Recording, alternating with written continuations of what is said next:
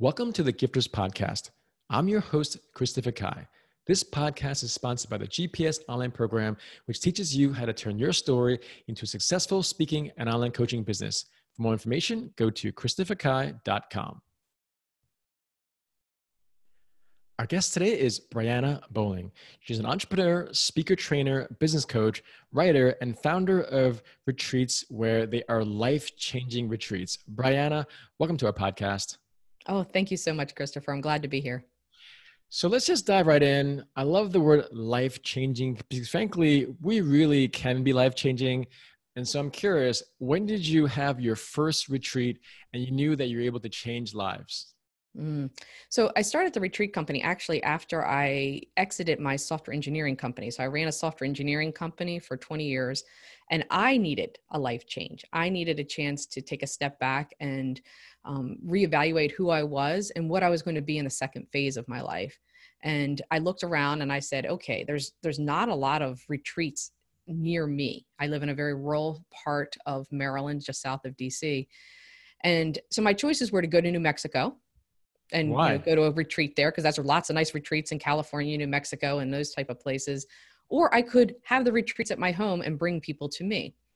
So I started putting together retreats, and the very first one that I did, um, and we've had a number of them since then, we realized that when people get removed from something and from their normal activities and they sit down and talk to each other, it, within 10 minutes, they sit down, they start crying, they really open up to other people. And so it, it makes me happy to see the life changing uh, transformation in somebody in, in just a few hours at a retreat.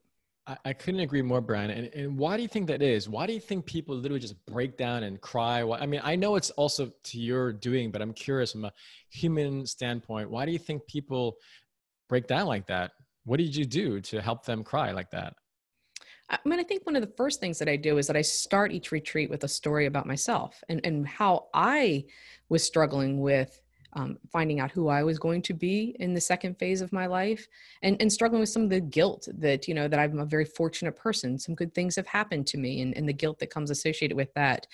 Um, you know, I've also, I'm a, a I've had sexual assault on me. I've had, you know, normal things. And I share some of that with the retreat uh, participants. And I think that helps them understand that all of us are people.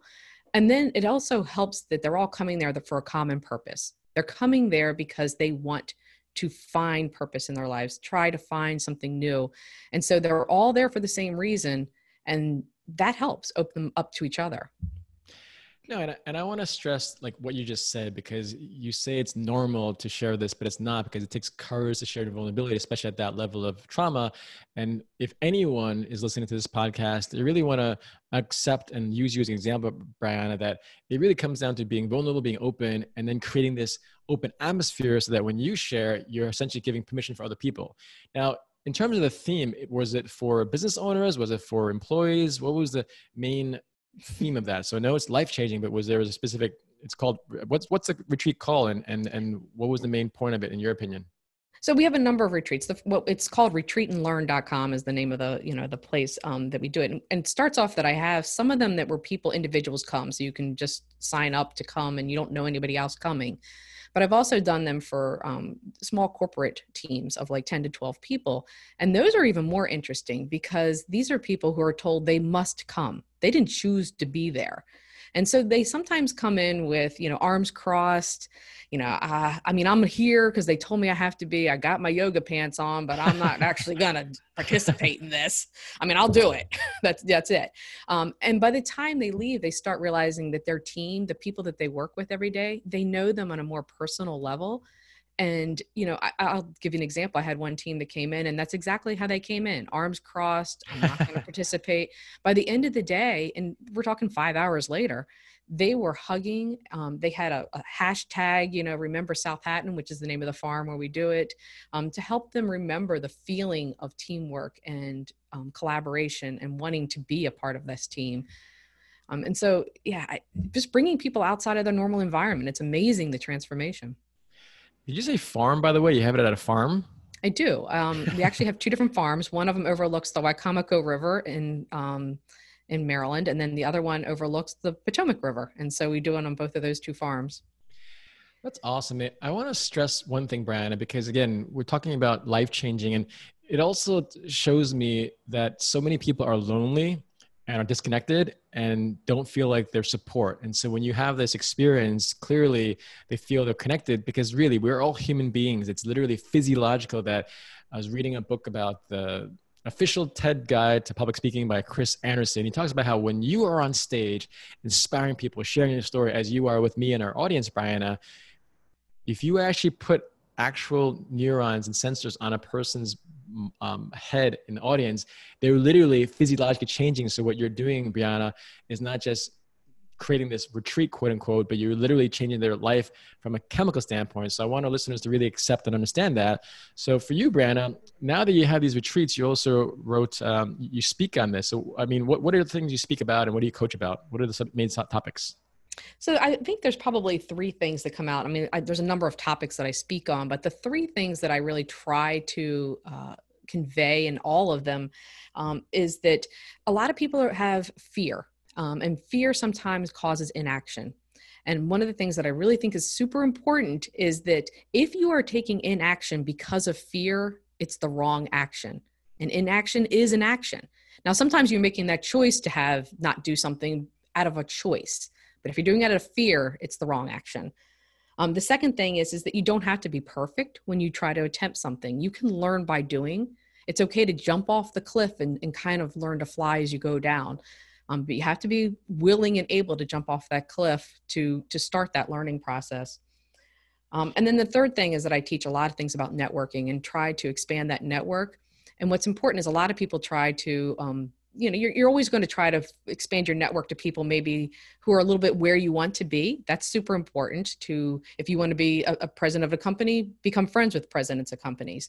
Um, but it's also important to recognize that the network that you build is multi-layered. And so the person who's bagging your groceries or the cashier who's who's checking you out is also an important network. And if you tell everybody around you what it is that you want to do and where you want to be then they know somebody or they become somebody one day that you really do need to know. And so you need to treat everybody with respect and also um, anticipate that they could be your future network. No, I love that. I actually wrote a book on networking. And one of the things I talk about in my speech is that a guy named Ron Burt, who is a professor at the University of Chicago, he actually studied network science and he found that your network is the number one best predictor for career success. So in your case, Brianna, what's one specific suggestion you can share with our listeners on how to build their network, let's say today or this week? How to build the network? Is that what the question? Uh, yeah. What's the What's the first step? What's the first action that someone can do to? Let's say someone wants to be a millionaire. What's a suggestion, or let's say a business owner, whether they're a millionaire or not, but they if they want to start a business, how do they expand and get, like tactfully and tact tactically do that. Right. I mean there's all there's the simple ways. I mean you know like you know building your linkedin network and all those type of things that everybody knows. But i'm going to tell you a really quick story i know these are supposed to be quick but i'm going to make this a super fast version of this story is that i teach this um, thing something i call the grilled cheese theory. So i told you i started a software engineering company and that was really founded over grilled cheese sandwich because at the time I was a stay at home mom. I knew I wanted to start a software engineering company. I knew I wanted to grow this company, but I didn't really know what to do. This is prior to the internet really being expansive at that point. Um, but I met a woman on this group who was another stay at home mom. I invited her to our farm because she was simply had kids and I had kids, and I thought it'd be great to have share the farm with her. We had grilled cheese, we had a great day. But I also told her where I wanted to be, what I wanted to do, what my dreams and aspirations were. And nine months later, that woman actually worked for a software engineering company that gave me my first government contract. She called me up and said, Hey, remember when you said you wanted to do this?